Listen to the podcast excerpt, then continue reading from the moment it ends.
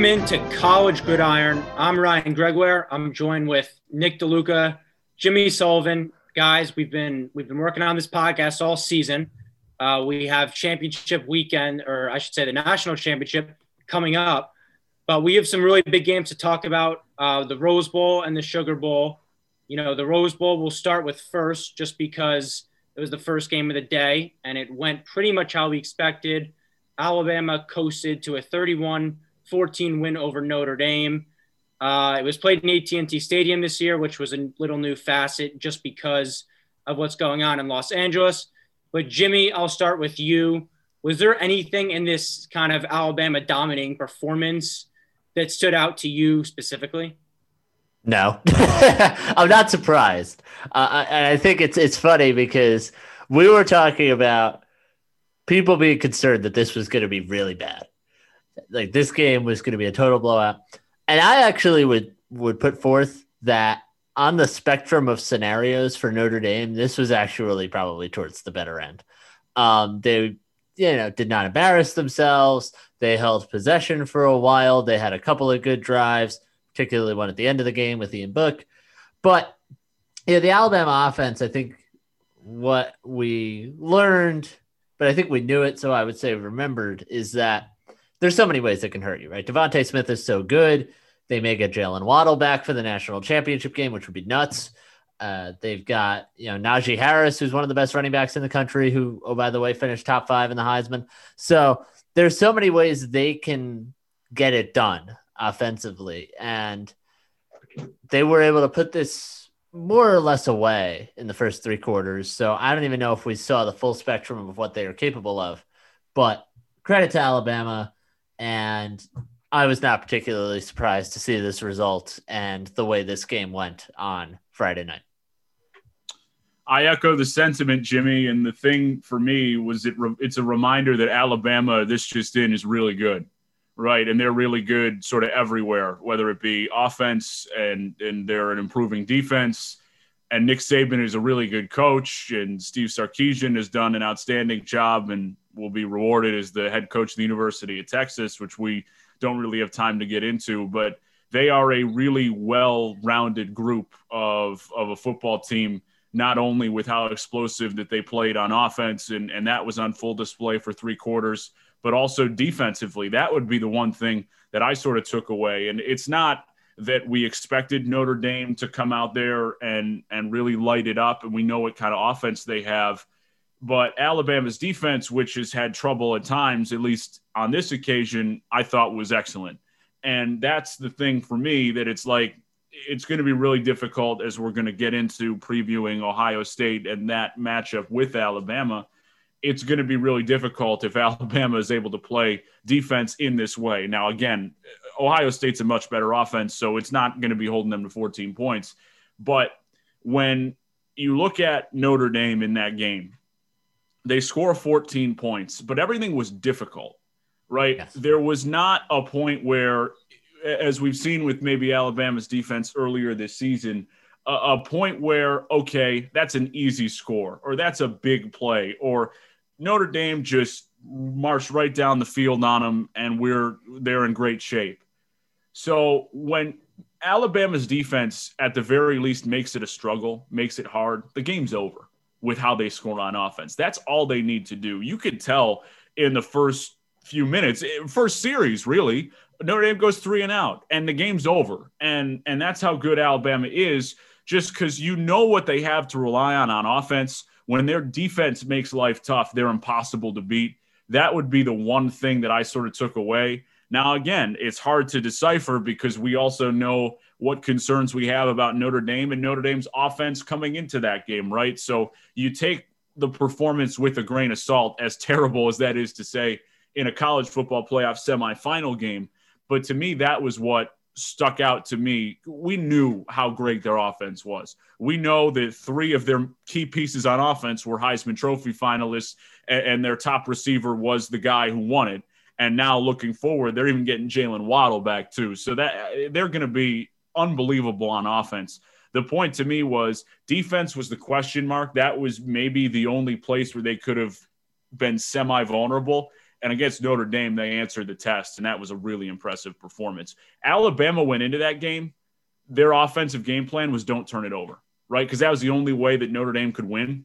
They didn't even really try and air it out on offense the way we're accustomed to seeing because they knew their defense could hold them down. They couldn't score. Really impressive. Yeah, we were talking when we were previewing this game last week. We talked about the ways that Notre Dame could keep this close was, as you just said, get some turnovers, you know, make Mac Jones uncomfortable. They didn't do that at all. And the other thing was control the clock and run the football. And that's another thing you have to give Bama credit because Kyren Williams came into this game. Um, I know he just struggled against Clemson, but he had a fantastic year. They limited him to 64 yards on 16 carries. And when you do that and you're able to score so effortless, like Bama was, you're going to create some problems. As you guys said, even when Notre Dame was able to get drives together, it wasn't easy. You know, they had to really grind and fight uh, third and longs. You know, they needed to really work for their points. When on the other side, just in the first five minutes of the game, Bama goes bam, 10 yards, 15 yards, 20 yards. Such an effortless drive to start the game. And when you do that, you open up the, you know, you open up the game. Um, as you said, we didn't really see the huge plays from Alabama. Um, and that was just, I think, part of the game plan was they didn't need to do the big plays because they were able to honestly control the clock more than we probably assumed. And at the end of the day, when you just look at these two teams, Alabama just had the better athletes, you know, all over the field. They make the tackles, they're running faster out there. And it really just has to do with how these teams were built. You know, we knew Notre Dame really didn't stand the chance. But if we do, you know, Jimmy brought this up earlier, the spectrum of outcomes, we really couldn't have had this be LSU Oklahoma 2.0 where it's just a blowout. All the starters are benched at halftime. And while, you know, it did get out of hand a little bit, I think Notre Dame was able to keep them in check just a little bit. You know, they did cover, right? That is good teams win, great teams cover. So um, they do have that to go home about. But yeah, at the end of the day, Bama just had the better athletes. They dominated this game from start to finish, and I don't think it was really to surprise of anyone. Yes, and and also we could talk positively about Notre Dame all you want, but you know, we've had discussions on this show about the state of college football and recruiting and things of that nature. If you're Brian Kelly, you are not going into a kid's living room and saying, "Hey, we were within 17 points of Alabama." That doesn't work. Uh, and I don't think Notre Dame did anything in this game to change the dominant narrative around them, particularly in big games. This one, they were just outmatched. Okay, they do not have the talent. They are not recruiting at that level. No one actually thought they were going to beat Alabama in this game. And the fact that we're sitting here days after talking about a 17 point loss as a bit of a moral victory, I think shows you how far this program and really a lot of other programs too have to go to get to that level. It's not even close. And I think it's I don't want to say disheartening because that's a stretch, but when when you go into a game like this, knowing that this is going to happen, I mean, not like oh, well, it might be a blowout. Bama's probably bad. No, you knew it was going to be a Bama win, and you knew it was going to be by a lot. And we were going into this game talking about it in a lot the same way we would talk about Alabama, Tennessee, as bad as that sounds. But when you go in with that, uh, and you are in a weird way, uh, pleasantly surprised by a 17 point game. I think that also says a lot about where we stand right now.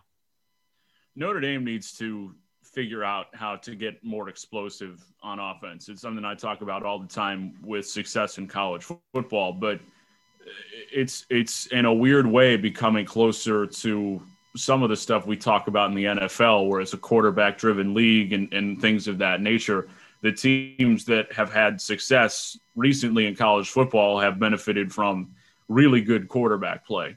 And that's where you pull off some of the upsets or are able to hang with teams that are better than you. It's it's by scoring. That's the way college football is trending. And Notre Dame, there was a lot of talk about 2012 when they matched up against Alabama and how they were really trying to play that 14 to 6 game of of hammering the defense and how they have evolved since then. But to me, they are still trying to play a, a sort of antiquated type of college football right now. They are still trying to play the we're going to rely on our defense to win us games. And that's not to say it's impossible, but the teams that are at the top are teams that are playing really good offense right now. And that's not to say that you can't be balanced, but you need to find a way to be really good on the offensive side of the football.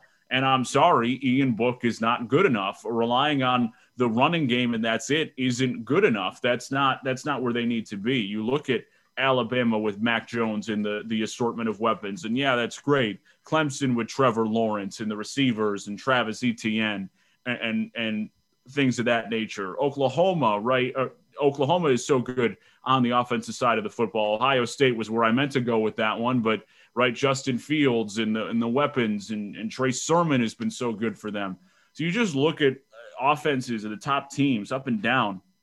Notre Dame's not anywhere close to that. Even you, you almost feel like a, a team like North Carolina would have a better shot at playing a team like Alabama right? Because they have Sam Howell and their defense isn't great. And it's not to say, and I know that Notre Dame beat North Carolina, but you just look at things up and down. It's a team that could potentially be competitive in the same way that Ole Miss wasn't a good team this year but they had enough offense and they had a guy in Lane Kiffin who was there and orchestrating who knows what what to do and you feel like they're going to be competitive going forward even you know I'm looking at up and down LSU with a win over Florida right like they were able to find a way to do that against a team that that was supposed to be better than them and, and Florida in the same way hanging with Alabama so it's just it's it's a weird dynamic for Notre Dame right now and until they sort of shift their emphasis and the types of players that they are recruiting. It's not to say, oh, well, if there's a five star defensive back, we got to tell them no.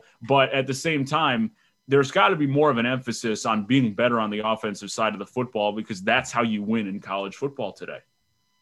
Yeah, not to keep bashing Notre Dame for that, but they're not recruiting for today's game. You know, we've seen Bama make that change, as you said. You know, they were kind of a defensive oriented, run the clock, kill the clock kind of team and now they're now they're getting in track meets. Now they have explosive quarterback play. They have dynamic wide receivers. They'll hang 60 on you. So, you know, we see the direction where it's going, as you said, in Oklahoma. You need these elite offenses, and that is not how Notre Dame is built. And, you know, you can still get to the game with the style that they play, defense and running the clock, but you're never going to be able to beat one of these top tier teams with the elite offenses because you know I think you made a really interesting point. UNC would be a better matchup, and I think I, agree with that because of their offense. You know, we'll t- we'll preview the Bama Ohio State game in a second, but the one area that has gave Alabama some fits this year is when they face elite quarterback play. Uh, we saw it versus Ole Miss, as you mentioned, and we saw it versus Florida. So you need Ian Book. You know, he had a really solid career. He won a ton of games, but he couldn't win that game. He couldn't consistently get in shootouts, as we brought up last episode. And I think that's what really did Notre Dame uh, in in the end. Yeah, and yeah, we'll we'll segue over to the other games, but again, it's the explosiveness, right? Both of Notre Dame's drives seem to take forever, right? The, their touchdown drive in the first quarter took what, seven minutes, eight minutes, or maybe it's the second quarter. Um, second, second quarter. Yeah, I'm lumping things together now. I'm sorry, but you you get the point. Come on, like, Jimmy. There are only two of them. Look, the, the point is that, as Nick said, nothing was easy. And that's, I think, a credit to the Alabama defense. And I'll be really interested to see what happens when they go up against Ohio State because the Bama front seven against the Ohio State offensive line to me is a really good matchup. And I think we got a little preview of that against Notre Dame, but I'll be really curious to see how that goes. Yeah. Uh, so let's move on to the other game, the Sugar Bowl. And this is one that I think we all have to start with an accountability check because we all picked Clemson. We all didn't necessarily think, we had no idea what was going to happen. And so Ohio State kind of shocks the world. I feel like not anyone was really picking them to win, but they did it. They dominated the game. They win 49 to 28. That's your final. And when you look at this game, it really is the ultimate revenge game. You know, we talked about Dabo Swinney's comments earlier in the week when he ranked Ohio State 11th he said that you know it should be easy body of work to study because it was only six games. He kept hammering the fact home that it was only six games, and Ohio State was pissed. Um, we didn't think it would matter because of the talent, but it turns out they had enough talent to just keep going down the field and keep putting pressure on Clemson, and Clemson could not answer. Um, and another guy that I think you know we have to highlight. Uh, Nick's been giving me and you a lot of slack and stuff because we're Jets fans and we're missing out on Trevor Lawrence, who's the once in a generation prospect. But if Justin Fields is the consolation prize and he plays like he did in this playoff game, then you know maybe the Jets will finally be good. Uh, this was really, I think, the Justin Fields game when you look back at it. 385 yards, six touchdowns. You know, he just dominated this game. He showed toughness. He showed grit. We'll go into the targeting in a second. But Nick, I'll start with you. What did you see from Justin Fields? What do you see from Ohio State that led to this big time upset? Well, two things. A spectacular performance from Justin Fields and someone who sort of reminded all of us why he is in the conversation for being the number two overall pick behind Trevor Lawrence. Don't kid yourself, that's not going to change. Trevor Lawrence is going number one because he's a better NFL prospect. Part of that has to do with the arm strength, size, whatever. But it, it was really a great performance from him. I, I did not, based upon the body of work this year, and maybe you're a prisoner of the moment at times, but even what we saw from him last year, which was outstanding. I did not think that he was capable of this against this Clemson defense, and and it might go back to a an ACC that might not be as good as maybe we thought, right? And that's been a popular thing to be thrown around on Twitter a little bit, where Clemson really dominated the ACC, but how good was it compared to Ohio State, who struggled against an Indiana or a Northwestern? But maybe we got to give more credit than we're giving to some of those programs. That's point one. He played, he was outstanding and, and reminded us why he is held in such high regard. Number two, and this was something that I distinctly remember saying, and I and I got to eat it because it was completely wrong. And this is the other thing where I I do want to maybe pump the brakes a little bit on on how well Justin Fields played, as as odd as that might sound, because he was outstanding again. But a huge advantage in the trenches for Ohio State that was that was what made the game more than anything else because this game was tied after the first quarter, right? And OSU comes out with a huge second quarter that's really the difference, right? But they rushed for 254 yards and hold Clemson at 44. We did not, in any sense of the word, expect that Ohio State would be able to hold down this Clemson running attack. And then when you get into playing catch up, it forces Clemson to have to throw all the time and their secondary being able to drop people into coverage and also still generate a pass rush was a huge advantage. So they really won there. And that was the other thing that is such a huge advantage for a quarterback, right? Like, and I'm not here to say, oh, poor Trevor Lawrence, because he's got no help around him. That's not the point I'm trying to make. But when that game happens and operates the way it does, it is really difficult to overcome when you've got two teams that that were evidently on more of a level playing field than we might have thought, right? So when when you go through all that stuff and the the rushing is where it is, where it's 254 to 44, Ohio State could run it whenever they wanted. They could run it on third and 10 and, and, and pick it up, and they were fine to do that too. So they really controlled the ground, and we said they wouldn't be able to run for 400 yards. Well, no, they weren't, but they were pretty darn close and Justin Fields picked up the rest of the slack. So a really impressive win for Ohio State there. The last thing I will say about this game in, in this way before I'm, I'll turn it over to Jimmy because I've talked a ton here. I, I don't want to get into this idea that Ohio State won because Dabo Swinney ran his mouth. Because if you're not motivated from the Ohio State perspective to begin with, like I got nothing for you. It's the darn college football playoff national semifinal game. Right? Like I don't I, I don't know what to say if you're not motivated for that already. So it, it's easy to talk about now because the comments are in poor taste and came back to bite them. But they lost because Ohio State took them took it to them in the trenches, and Justin Fields played an outstanding game.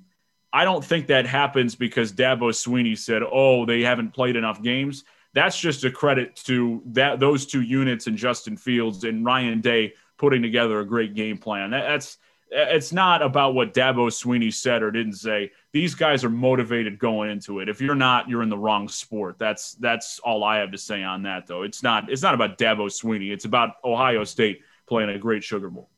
It's definitely not about Dabo Swinney. I mean, I I don't think he hurt on the motivation front. Uh, but it, you're right. And uh, another point I wanted to mention about what you said in the trenches, Nick, is that Justin Fields takes the huge hit late in the first half, and we can get into that if you want. Ohio State's playbook from then until like early in the third quarter was pretty one dimensional. They were running the ball a lot, short passes, because Justin Fields seemingly was not capable of anything more. Now we saw him flinging it deep again later in the game. Um, so maybe you know there was some healing there. Who knows? But point being that, as you said, there was a third and eight they converted on the ground. There was a third and ten they converted on the ground. Like there were obvious situations, particularly when Justin Fields was really hobbled by what appeared to be issues with his ribs, where you're saying, all right, well, he can't throw it here. So it's either going to be a screen or a run. And Clemson still didn't stop it. And that I think is a huge testament to the Ohio State offensive line. So a lot of credit goes to them because I think they're even better than maybe we thought they were and they took it to Clemson in this matchup. And, and granted, James Skalski gets ejected. Mason Turner is not in there until the second half. Those are both big deals. Those both need to be accounted for. But at the same time, even with that happening, Ohio State just straight up ran through them. I mean, this is something we're not accustomed to seeing out of a Brent Venables defense, particularly in big games, right?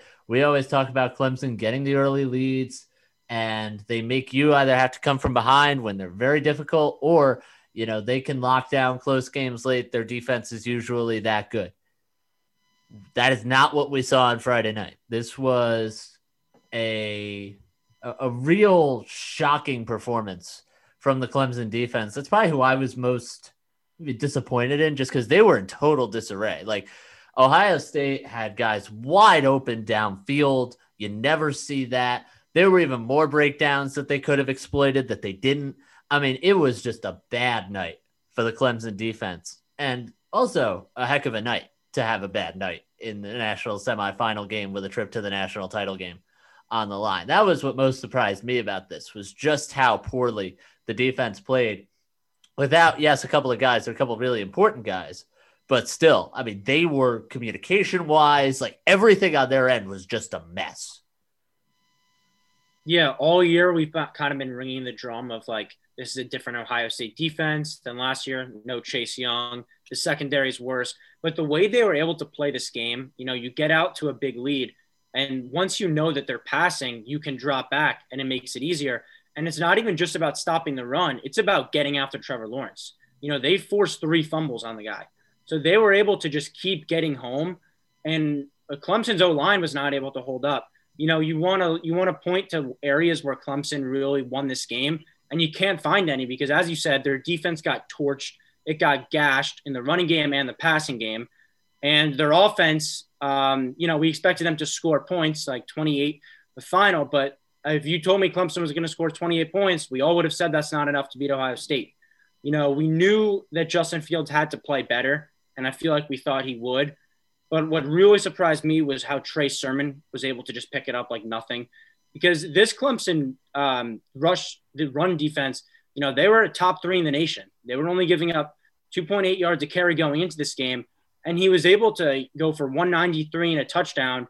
And as you were talking about earlier, third and eights, third and tens, they were able to run it, and he was able to just get first downs, fight for yards every single play. So that was something that really uh, stood out to me. But let's shift to something you guys brought up. I'd say it's probably the turning point in the game. They hit on Justin Fields midway through the second quarter. It's uh, third and 13 for Ohio State. They're up 21 14. It's still anyone's game. Justin Fields scrambles. He takes a big hit from senior linebacker James Skalski. And I feel like for me, you know, I'll ask you guys in a second. When I saw this hit in real time, I was like, I didn't think anything of targeting. I thought it was just a big hit. Justin Fields goes down, and it looks like he would be seriously hurt uh, his status would be questioned. And then they call targeting. Uh, Justin Fields takes one play off. He comes back. He throws a touchdown. It was really domination from that point on. But going back to the targeting call, you know, targeting something that gets discussed a lot in college football. Some hate the rule, some love it, some say it protects the players. What did you guys think about the call and just the state of targeting? I, I didn't like the call but that's just me. And I understand why the rule is there. But I would also say that maybe there needs to be sort of a, a re understanding of what the rule looks like. And it may not necessarily have to be an automatic ejection. And I think that the, the fix is simple. To, you can flag him, I suppose, for 15 yards in that sense. But if the hit is not to the head, right? If the hit is not to the head, then I don't know why we're ejecting people. You can still flag him for forcible contact if you feel like that's really important. And, and Skalski should not be leading with his head. That's not how you're taught to tackle. At the same time, when Justin Fields sort of spins, again, we talk about this with just regular targeting. It's a moving target, and you're trying to figure it out, and it's happening at a thousand miles an hour so I understand why the rule is there. You have to protect players and you want to get those types of hits out of the game. There was something that I saw on Twitter that was very similar to uh, the, the, hit by Skalski was very similar to one from Ryan Shazier in Pittsburgh, which ended his career and, and has uh, certainly given him all, all sorts of issues and, and, things that he's now had to overcome and, and deal with with his is just general health. Forget football. So I I understand why the rule is there. At the same time, it, it should not be a 15. It should not be an ejection for Skalski if he's not hitting someone in the head. That's just the way that I feel about the rule. You can still flag him 15 yards. An ejection is is forcible contact to the head.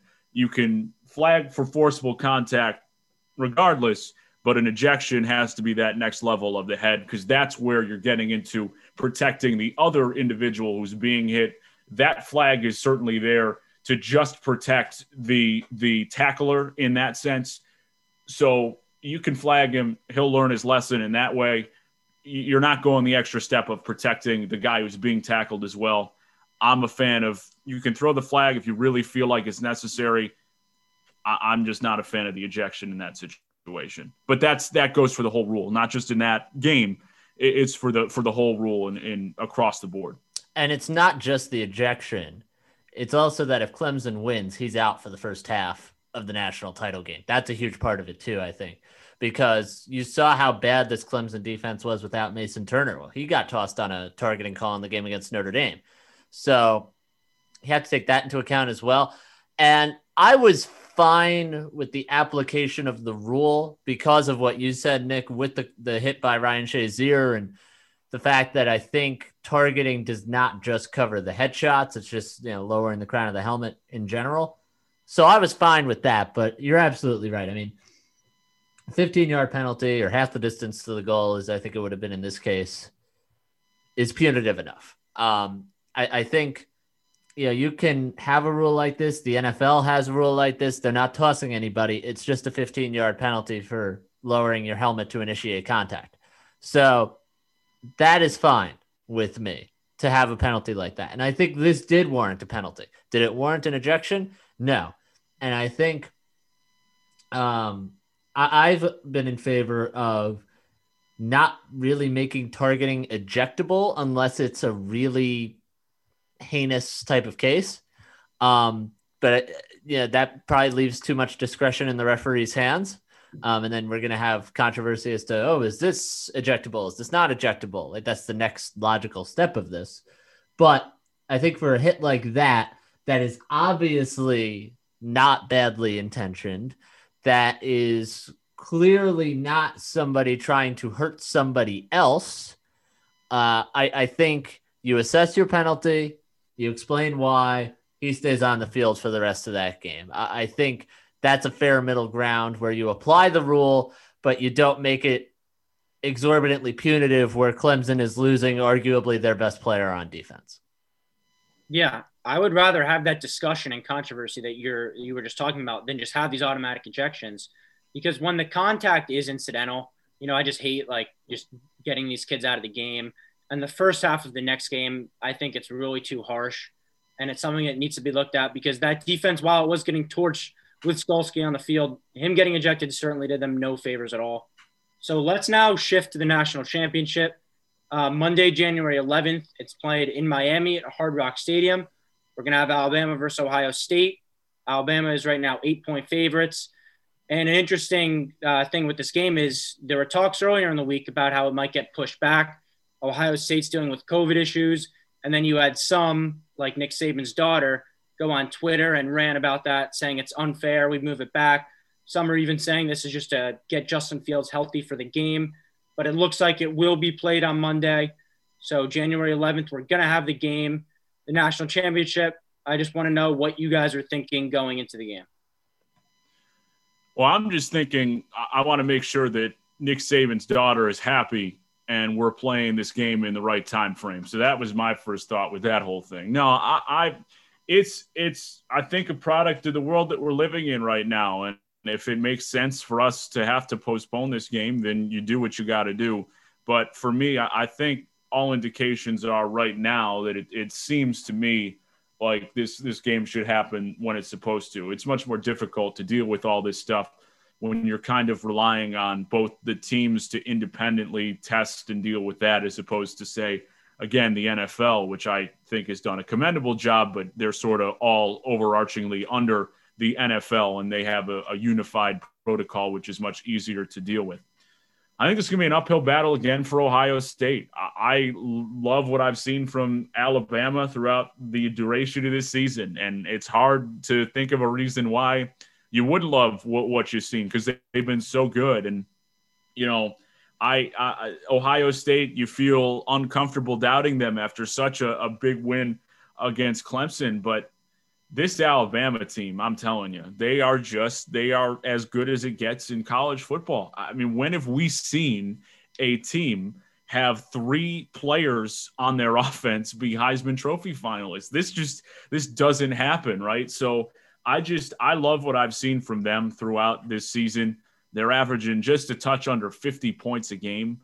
I, they're just they, they are incredibly good. And and then when you shift over to the defensive side of the ball and the encouraging things that we've seen from them against Notre Dame and things as of late. Again, the matchup in what you're you're hoping to see. Alabama has not been great against the run this season, which is going to be something that they're going to have to be ultra concerned about and have to to show up against the run. I mean, that's that's going to be where this game is won for Alabama.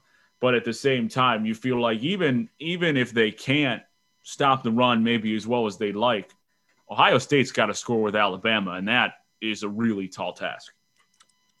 Let's also remember too we were talking about the idea of pushing back the game not only would it help ohio state but you have a guy in Jaylen Waddle who may be back for the national title game the more days you push it back that moves to he's probably going to be back so I think that needs to be accounted for as well. I, know Nick Saban's daughter has since deactivated or maybe even deleted her account. I, I'm not sure on that. Anyway, that's a sidebar to this. Who do you think was in charge of that, Jimmy? Who told her to delete it? Yeah, I I have no idea, but I, I think I think he shows up in commercials for Aflac, if I'm not yeah. mistaken. Uh, but we'll have to we'll have to check out that. Anyway, that is a sidebar to this. I think Ohio State can play with Alabama. Uh, this is the type of team at the right time that gives Alabama problems. Big plays downfield, good in the running game. Now, Justin Fields is probably going to have to do what he did against Clemson again. Uh, I know that seems crazy. Could it happen? Yeah, could happen. Um, we'll see exactly what his status is. I mean, he's playing, but how healthy he is, I think, still to be determined. But you look at the Alabama offense, and it's similar in one sense to what we saw with LSU last year, where there was just NFL all over the field, right? Clyde Edwards-Helaire, Ja'Marr Chase, Justin Jefferson, Joe Burrow, the number one pick, maybe the greatest season in the history of college football. Look at this Alabama offense, and it's the same way. Najee Harris is going to be playing on Sundays. DeVonta Smith, Jaylen Waddle, possibly. Mac Jones could be as well. Like you have so much talent everywhere. And that's going to be difficult for Ohio State to stop. And we've been talking all year. This defense is not what it was last year. They had two of the top three picks in the draft on their defense. They're gone. They would really like to have those guys in this game. They won't. So I do think this will be maybe closer than some people think. It's a really good matchup, though. And I'm really looking forward to it. Like, this has the potential, I think, to be a really, really great national championship game. Yeah, I think by the time both teams get on the field, there won't be this massive Alabama advantage. And to what we were talking about earlier, the matchup for Ohio State, uh, looking into the numbers, they can rush the, they, they can run the football and they can stop the run. And uh, that's what they have. They have that advantage over Alabama right now. Now, in the passing game, Mac Jones has been phenomenal. He's thrown to DeVonta Smith. If Jaylen Waddle comes back, that just gives him another weapon. But Justin Fields, you know, we just saw him play a special game. It should be noted also that Chris Olave was out versus Northwestern when a lot of people were down on Justin Fields. And when he came back, Justin Fields obviously popped off and was a much better player.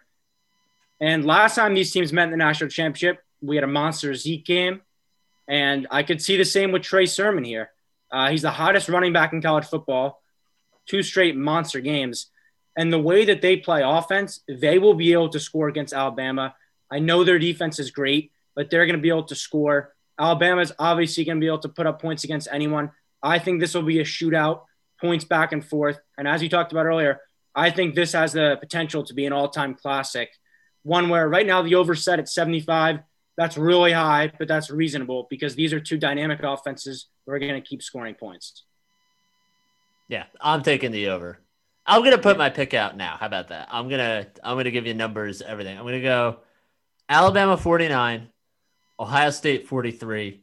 I've got the over. I'm confident in that. I think this could be a lot of points, a lot of big plays. I think Justin Fields is going to have another great game, but I'm not sure it'll be enough today in this one because Alabama has the capabilities to match that and more offensively because they've got so much talent. And this is an incredible offense for Alabama. And in a shootout like this, I'm going to give them the advantage. So, Bama by six. I'm taking the over, and I think it's going to be a great game. I echo you, Jimmy, on the over because I don't know how this game ever goes under, especially with Alabama's offense and what we've seen on the explosive side from Ohio State as well. So I'll, I'll take the over in that one. I'm not sure. I'm trying to think of where where I want to go with this one. I'm I'm right around where you are are talking, Jimmy, for the score, and I'll ballpark it. I'll say 49-42 Alabama. I don't know that they're going to cover the spread. It's going to be a high scoring game. I don't think that Ohio State will be able to do enough to match how good Bama has been on offense. So give me Alabama to win the national title. I'm going to lone wolf this, guys. I'm going to pick the upset here. Um, you know, I've seen Bama getting some fits with Ole Miss and Florida. Obviously, those teams have top tier quarterbacks. Justin Fields is better than both. I think that the way he's playing football, the way Ohio State is looking going into this game, they have all the confidence in the world. They don't want to hear that they're eight point dogs. They were just seven and a half point dogs versus Clemson. Give me Ohio State 42 or 45, Bama 42 in an upset. Justin Fields completes the dream season, legendary playoff run. I like Ohio State to win this one. I just want to say I think Georgia made the right call keeping Jake Fromm over Justin Fields. Yeah, totally. um, so I think that's just about going to do it for us. We'll be back next week recapping the national championship. It should be a great game um, yeah, everyone enjoy, stay safe, and stay tuned.